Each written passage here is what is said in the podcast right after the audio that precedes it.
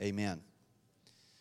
Yeah, and so we're here this morning celebrating uh, baptism, and we're celebrating what God is doing through baptism. And as we get into First Corinthians, as we've looked over the last several weeks, we've seen how Paul has encouraged the Corinthian church, and, and there's been several things that have happened in the Corinthian church. One of the things that he's tried to implore them to do is to step away from the things that drag us down, if you will. That's an easy way to uh, surmise what we've talked about. And then that we would reach toward, that we would strive towards, that we would pursue the things of God. And so, as we see here today, we see that God is clearly doing things, God is clearly on the move. And so, as I was looking at uh, today and we were praying about, you know, God, what do you have for us? I began to just recount the stories of what are being told through these baptism videos. Think of the journey that it took to get to this point. You see, as Paul ended chapter 15, he was encouraging the Corinthian believers to abound in the work of the Lord.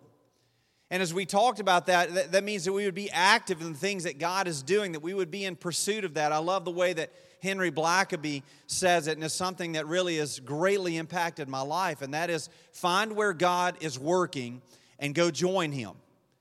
Don't draw a circle around yourself. You know, if you're here today and you see all of this that's happening and you're so encouraged and you say, God, I want that to be me. God, I want you to move in my life. Maybe you're here and you're a believer and you say, you know, God, I, am saved. God, I've, I've pursued you, but God, I want you to work in my life. Well, here's what you don't do you don't draw a circle around yourself and say, God, come move in my circle right? Because you're making it about yourself when we do that. So, what we want to say is, God, where are you working? We want to be open to what God is doing. And it is probably, it's likely in a place that you didn't anticipate. It's likely in a place that maybe you maybe even didn't desire. But the point is this is that if you want to be involved in the things of God and in the work of God, you can. He invites us to be a part of what He is doing. And so Paul talks here in 1 Corinthians that we would abound in the work of the Lord. On your handout, the first blank you'll see here uh, this morning is that the work of God always involves God using people to reach people. It always involves God using people to reach people. You see, the way that you came to the gospel, ever how that was, was through God using someone. As you listen to the baptism stories this morning, one common thread that you'll see throughout all of the videos is that God used people to reach people. And so, as we talk about the work of God and we talk about God moving, the reality is there is no plan B. That you and I, we're plan A. That there is a plan and we're it. That God is not sitting around saying, well, this is not really working out the way I had anticipated, and so I'm going to have to come up with, no, you are the plan. I am the plan. And so, as we think about God using us, again, we would say, God, we want to be involved in what you're doing. God, we want to be used in your work. And so, that is going to involve you being used by God to reach other people. When we started D Group several years ago, one of the things that we said is that the gospel came to you while it was on its way to someone else. You see, the gospel doesn't stop with me. The gospel doesn't stop with you. The gospel continues through us as God continues to reach people that He intends to reach. You see, both James and Melissa, they talked about how God used various people in their lives including each other, to bring them to the point to where they are. You see, there's always people in your life and in my life that God is using to get you to where God wants you to be. It could be good or it could be bad. You see, God is always at work, and as He's moving you into where He wants you to be, He's going to use people again to get you there. I remember when I was in junior college, there was a ministry on campus, and uh, there was an older uh, gentleman that was the head of that, and he was an old uh, Vietnam helicopter pilot. And so when he was in battle, he had lost one of his eyes, and so he had a glass eye. And so uh, this was a guy that was not in great shape. You know, I'm in junior college, and, you know, athletics was a big thing. And so this is a guy that was not athletic. You know, he had a hard time getting across the room sometimes. This is a guy who didn't have great vision. But this was a man who loved Jesus. And I remember I was in this very formative stage of my life and trying to figure out, God, what are you calling me to do? God, what is it that you want me to do? And, and for many people, maybe you would uh, resonate with this, that it's normally post high school, uh, you know, post adulthood, if you will, to where we really begin to shape the, the direction of our life. And so it was a big deal for me, and it was this moment to where I was really struggling with what is what is God calling me to do? What is it that God wants me to be involved in? And I remember sitting down with uh, Brother Larry Golf, and I remember saying, I really feel like God's called me to ministry, but I don't know what that looks like, and I just, I'm not sure if that's the case. And this is what he told me. He said, If you can do anything else with your life, do it. If you can do anything else in your life, pursue everything else. If you can do anything else in your life, do that because here's the reality is that God is sovereign. Now that might be confusing to you, so let me explain. You see God is sovereign and God has a calling on all of our lives. And when God calls you to do something, you know what he'll do? He'll complete it. The good work that God calls you to do, he'll complete it. And so, you know, for the things that God had called me to do, I knew God had put a direction on my life. And so, Brother Larry said, Look, if God really called you to be in ministry, then you know what you're going to do? You're going to be in ministry, right? Does that remind you of somebody? His name starts with a J, Jonah, right? Hey, Jonah, I want you to go to Nineveh. And Jonah said, I bet you do, and I'm not going, right? And he goes the opposite direction, but where does he end up? In Nineveh. You see, God has called us to be a part of the things that He's involved in, and it requires us to be involved in people's lives. And, you know, sometimes you may be like me and you may say, I don't really like people. And then I remember I'm one of them, right? Right? And so God has called you and me to be involved in what He is doing in the lives of people, and He always uses people to draw others to Himself. As we get to 1 Corinthians in verse uh, chapter 16, verse 7. Chapter 16, verse 7. This is what Paul said. He says, I do not want to see you now just in passing. I hope to spend some time with you if the Lord permits, but I will stay in Ephesus until Pentecost, for a wide door for effective work has opened to me, and there are many adversaries. And There's a lot here, and we're, we're just going to touch on a little. You see, Paul says, I, I desire to see you, not just in passing. He wanted to be involved in community. That was a common thread in James and Melissa's video. He said, I want to spend some time with you because in the midst of this, there's a wide door for effective work that has been opened. You see, when we are involved in the things of God, God opens doors for us to be used in the kingdom. We talk about community a lot around here, but if we want to be involved in the work of God, Paul says, I want to be with you. And then in his desire to be involved in community, a door of opportunity opened. Do you see the correlation there? That God, again, wants us to be in community together, and through that community, He opens up opportunities for us to be a part of what He's doing. You see, God places a desire in our hearts to be around the things of God. And when we are exposed to that, we are fulfilled. Melissa made the comment that ever since I was 12 years old, I wanted to be a part of a church, I wanted to be a part of a community.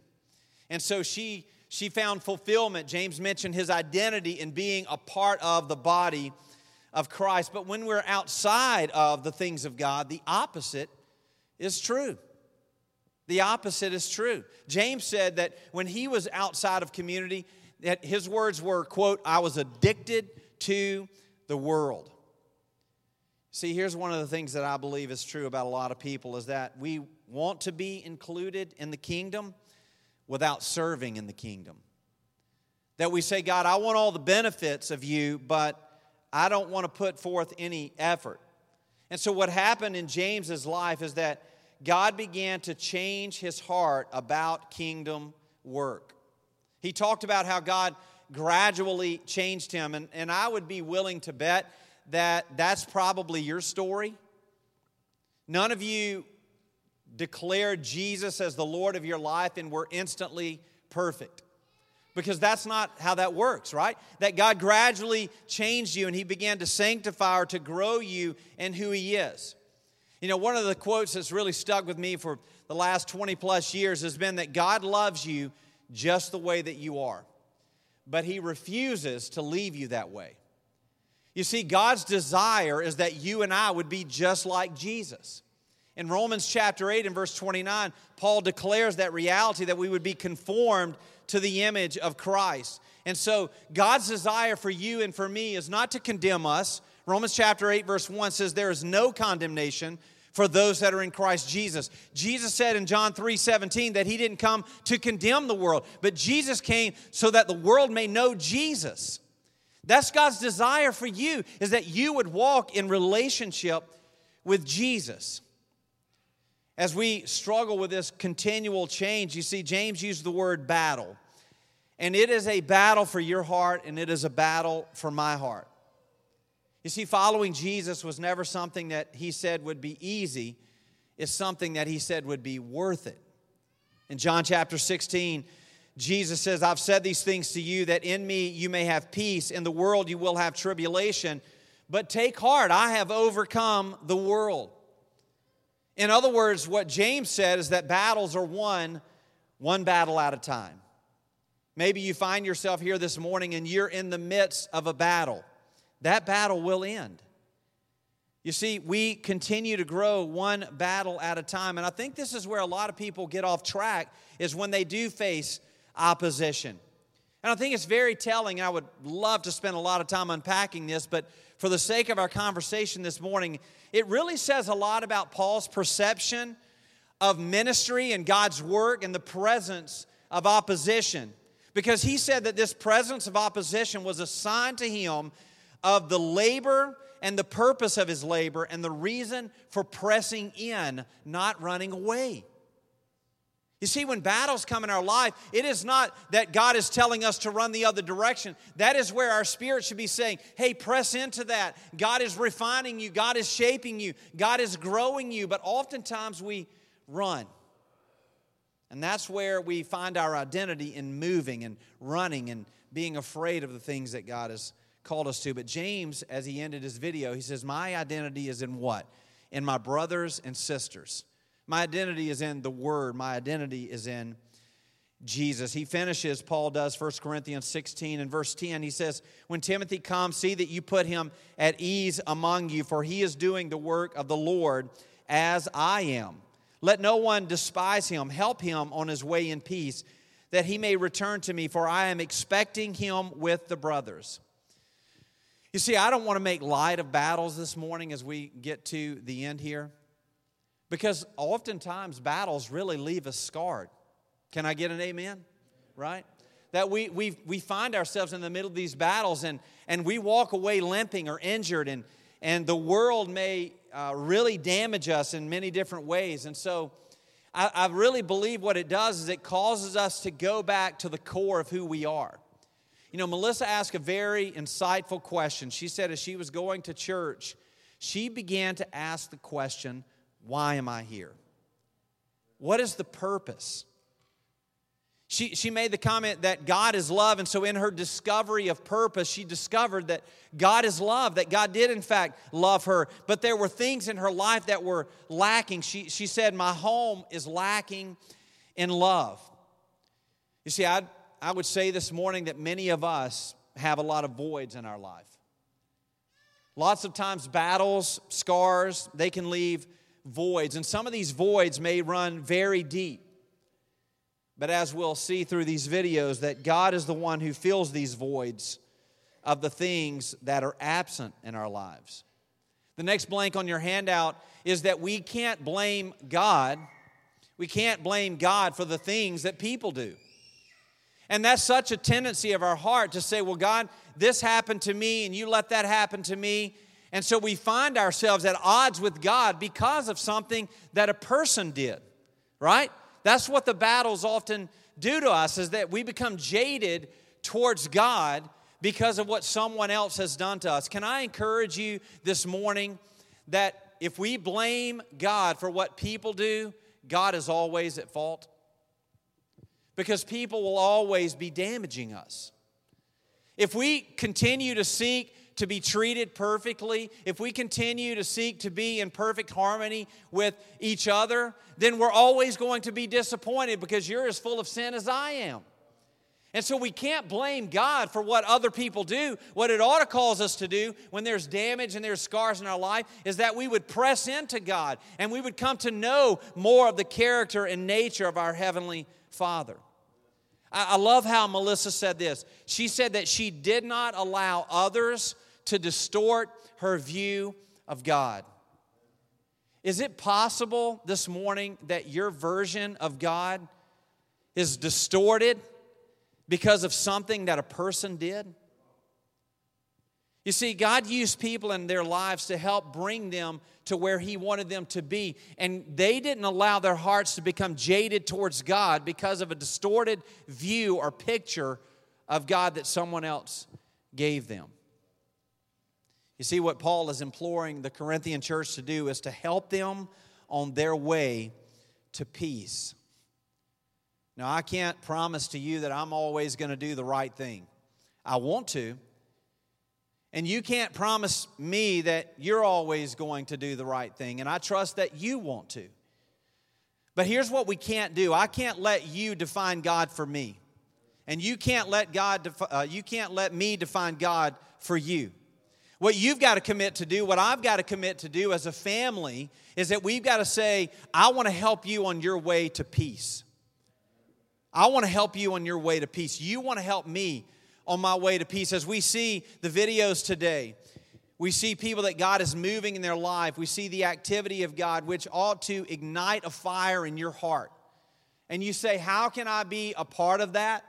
Well, this morning, the way we all can start is that we would commit to helping each other be on our way to peace. God, this morning. Hey, family. Now, can we just focus a minute on what Thomas said?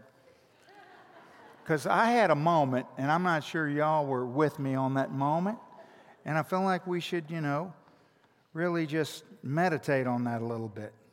You don't, you don't think so? Yeah. Out of the mouth of babes. I mean, come on.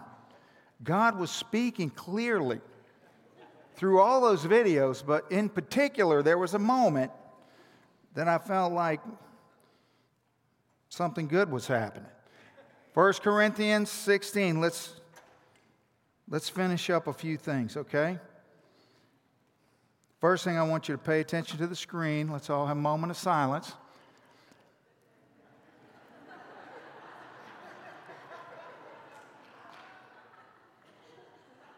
I mean, is that glorious or what? I mean, the Thomas principle is starting effect next week. Definitely not this week, but next week. Amen. What a blessing.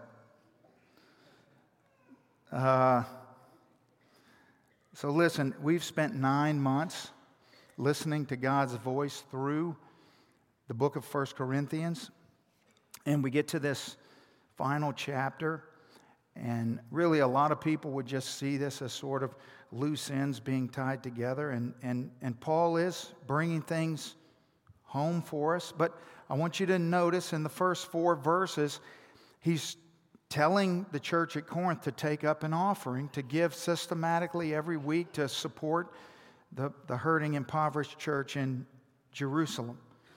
And here's what's interesting is that what does the church at Corinth have to do with the church at Jerusalem? You know, they, they're, not, they're not connected to them. They don't, you know, that's not their uh, responsibility per se. Uh, remember, the, the new young church at Corinth had just come from, you know, they were totally immersed in the world and they come to faith in Christ. And you would think that this would be a very shocking thing for uh, for Paul to say to them, like, well, what are you talking about? We're, we're trying to survive ourselves. But there's a principle in that, and it's just that in Christ, hurting people are our responsibility. And what Paul's saying is listen, there's people hurting in Jerusalem. Your brothers and sisters are struggling, they're hurting. And that's our responsibility. And one thing about Michael Memorial is that we embrace the fact that When we encounter hurt, it's our responsibility. We take responsibility for that. Whether it be, you know, the, the first day I met James, and right in our first conversation, he starts telling me about, you know, his battle with depression and being deployed and all these things. And immediately I knew that he needed encouragement. And I began to move towards him and encourage him. We were in communication. And shortly after that, he had back surgery. And I was in commun- I've been in communication with him and making sure that there were things in his life to encourage him and support him because I feel responsible for the fact that I know that he had a need, or whether it's going over to the Holyfield's house to talk to Kaylee because, you know, mom and dad are trying to figure this thing out and they're hurting. And so that's our responsibility. God puts hurting people on our path because we're agents of the healer. And we have to remember that. We have to remember that. And then Paul goes on, as Pastor Matt mentioned, some of the things going on in the, from verses 5 to 12. And Paul's talking about his plan. He's going to, uh, he, he wants to go back and visit with them. He's in Ephesus, and uh, he wants to go to Philippi and Thessalonica. And here's the point we've seen it's not safe for Paul to travel. And when he travels, he, he, he suffers. And not only that, these are places where Paul's talking about going, these are places where he's already established churches. In other words, he's already gone there. He's already faced the persecution. He's been, he's been stoned in some of these places, beaten in some of these places. And yet, and the church is there and it's, it's growing and it's established, and yet he's going back. And maybe a worldly mindset would say, well, Paul, you, you have already done that. Like it's not worth it. Don't go back to somewhere you know that's going to be problematic for you. And then on top of that, he goes on to start talking in verses 10, 11, and 12 about sending Timothy, his young son in the Lord, into these hard places and sending Apollos into these hard places. And he's saying, Look, when, when I send Timothy and he comes through, or Apollos comes through, they're going to need your encouragement and your help. You, you show them hospitality, you help them, you minister to them, you be a blessing to them. Wow. You don't have to do this, Paul. Timothy doesn't have to do this. Apollos doesn't have to do this. But here's the point the point is that in Christ, true community is always marked by sacrifice for the gospel's sake. You see, if we're not willing to sacrifice for the gospel, then we're not really in community. We're just in a, a relationship or an acquaintance. But see, Paul understands that there's an urgent need to get the word out and that sometimes we're going to have to be an evangelist to people who want to hear and even those who don't want to hear. Yeah, that's what James said. And then Paul does this. He, he, I think, sums up the whole book in two verses. He sums everything up. He, he brings together all, think of all these things we've talked about. Yeah, this church, they struggled with sexual purity. They, we've had conversations about marriage, singleness, personal entitlements, the use of spiritual gifts. Then the chapter 15, the implications of the resurrection. And all these things, he translates all of that theology into this sort of one practical summary where he says in 13 and 14 watch, stand fast in the faith, be brave, be strong. Let all that you do be done with love. I mean, what would Paul say to this young church after he's given this huge part of his life to them and how they've struggled with identity, especially as new Christians? What we, we learned so in depth through this journey that if you don't know who you are, you're going to behave like who you were. That identity is so critical to a life in Christ that we have to know who we are in Christ and what Christ has, has done for us. And so he tells them, Watch, stand fast in the faith, be brave, be strong. See, we all have a past. All of us have a past. All of us, we, we all know how life has derailed us and hurt us. We, we all know. You know who else knows? Your enemy knows. He knows the things that have caused you pain and hurt in your past. He knows the things that have been struggles for you, issues with you, and He's going to use those things to try to come against you today. And I think there's, listen, I want to I want to give you three examples and then I want to give you a, a warning, okay? About trying to stand fast and be strong. First example is that the enemy is going to try to convince you that your past isn't forgiven. That's called condemnation. He's always going to be trying to get in your ear and always going to be trying to get a foothold in your life to convince you that the past isn't, isn't the past. The second example is he's going to try to convince you to repeat your past. That's temptation. He's going to come with condemnation, but then he'll try to get you to repeat it. He's going to come with temptation. And the third example is he's going to try to convince you to boast in your past. That's self exaltation. So beware of condemnation, beware of temptation, and beware of self exaltation. Because listen, here's the warning we tend to be least watchful when we're most comfortable. I pray that as we leave the lessons we've learned from God in 1 Corinthians, we would recognize this truth in our life continuously that we are least watchful when we're most comfortable. Beware, you have an enemy who seeks to destroy you, and when you're comfortable, you're in great danger. The Bible says in Romans chapter 6 For we've been united with him in death, death like his. We shall certainly be united with him in a resurrection like his. We know that our old self was crucified with him in order that the body of sin might be brought to nothing so that we would no longer be enslaved to sin. See, that's what's true. That's what you need to remind the enemy of every time he comes against you, every time he tries to tempt you, every time that you let your guard down and you sense that he's after you. Be reminded to stand strong. Be reminded that you're no longer enslaved to sin that the old sinful self was nailed to the cross of Christ. And then he says this last thing in verse 14 let all that you do be done with love.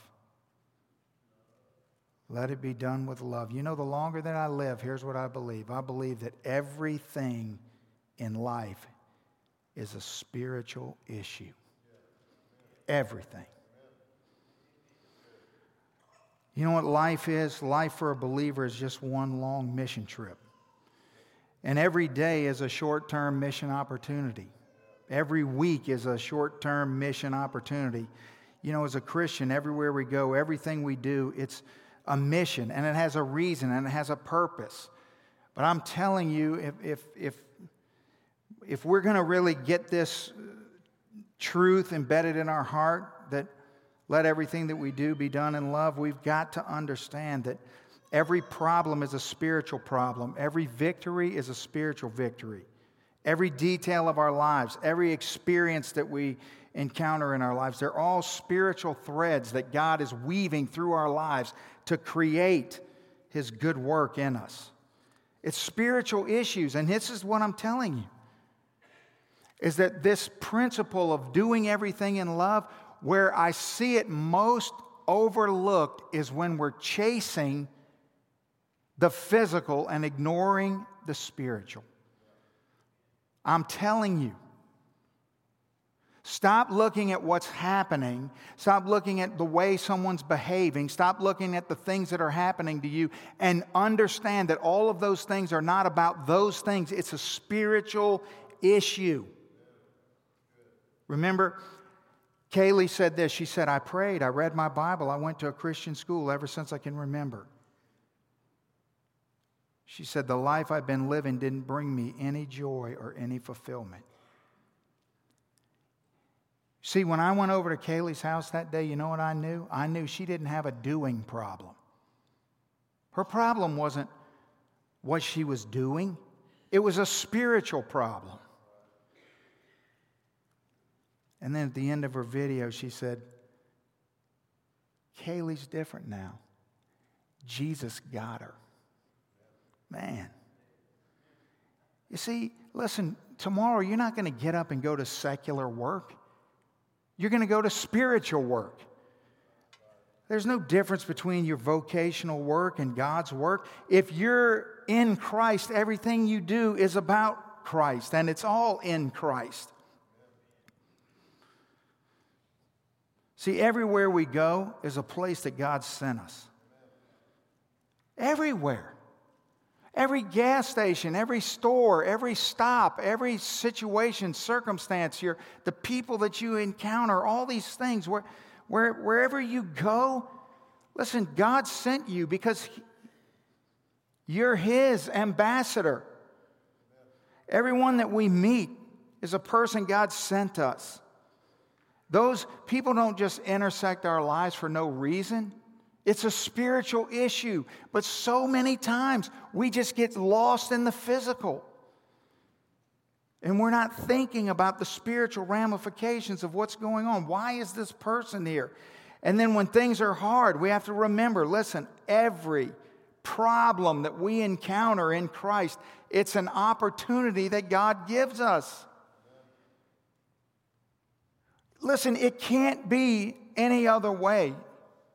If God is a God who works all things together for his glory, for those who love him and are called according to his purposes, then the struggles that we face, the trials that we face, listen, they're hard and they're real and they're painful and they're hurtful, but God is at work. There's opportunity in those.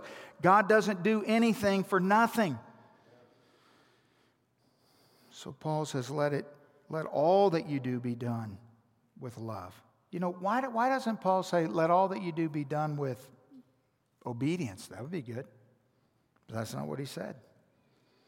Why doesn't he say, let all that you do be done with wisdom? That would be good. But that's not what he said. No. Because Paul is, is driving and pressing into what we've already learned. Remember in chapter 13?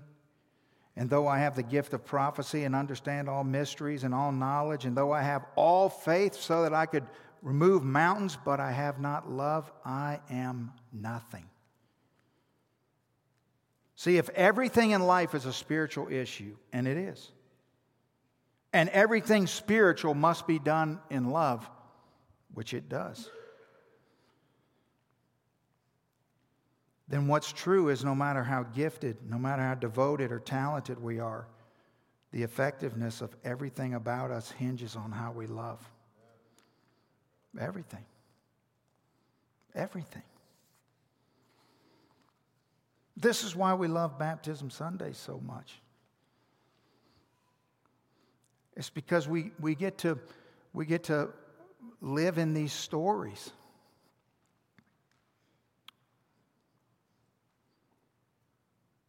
Because everything's spiritual. So, what's your story today? What is your story? What's God saying to you? What's God calling you to? What's God moving you to do? Did you spend last week just operating in the physical world, missing the reality of all the things that were going on around you? As you listen to those baptism stories, did you resonate with them? Did you think about? Look at how the same God works uniquely and creatively in so many different ways in people's lives, always to bring us to Him. Were you reminded of how God's worked in your story? Or were you sad because you, you haven't yet surrendered your story to Him?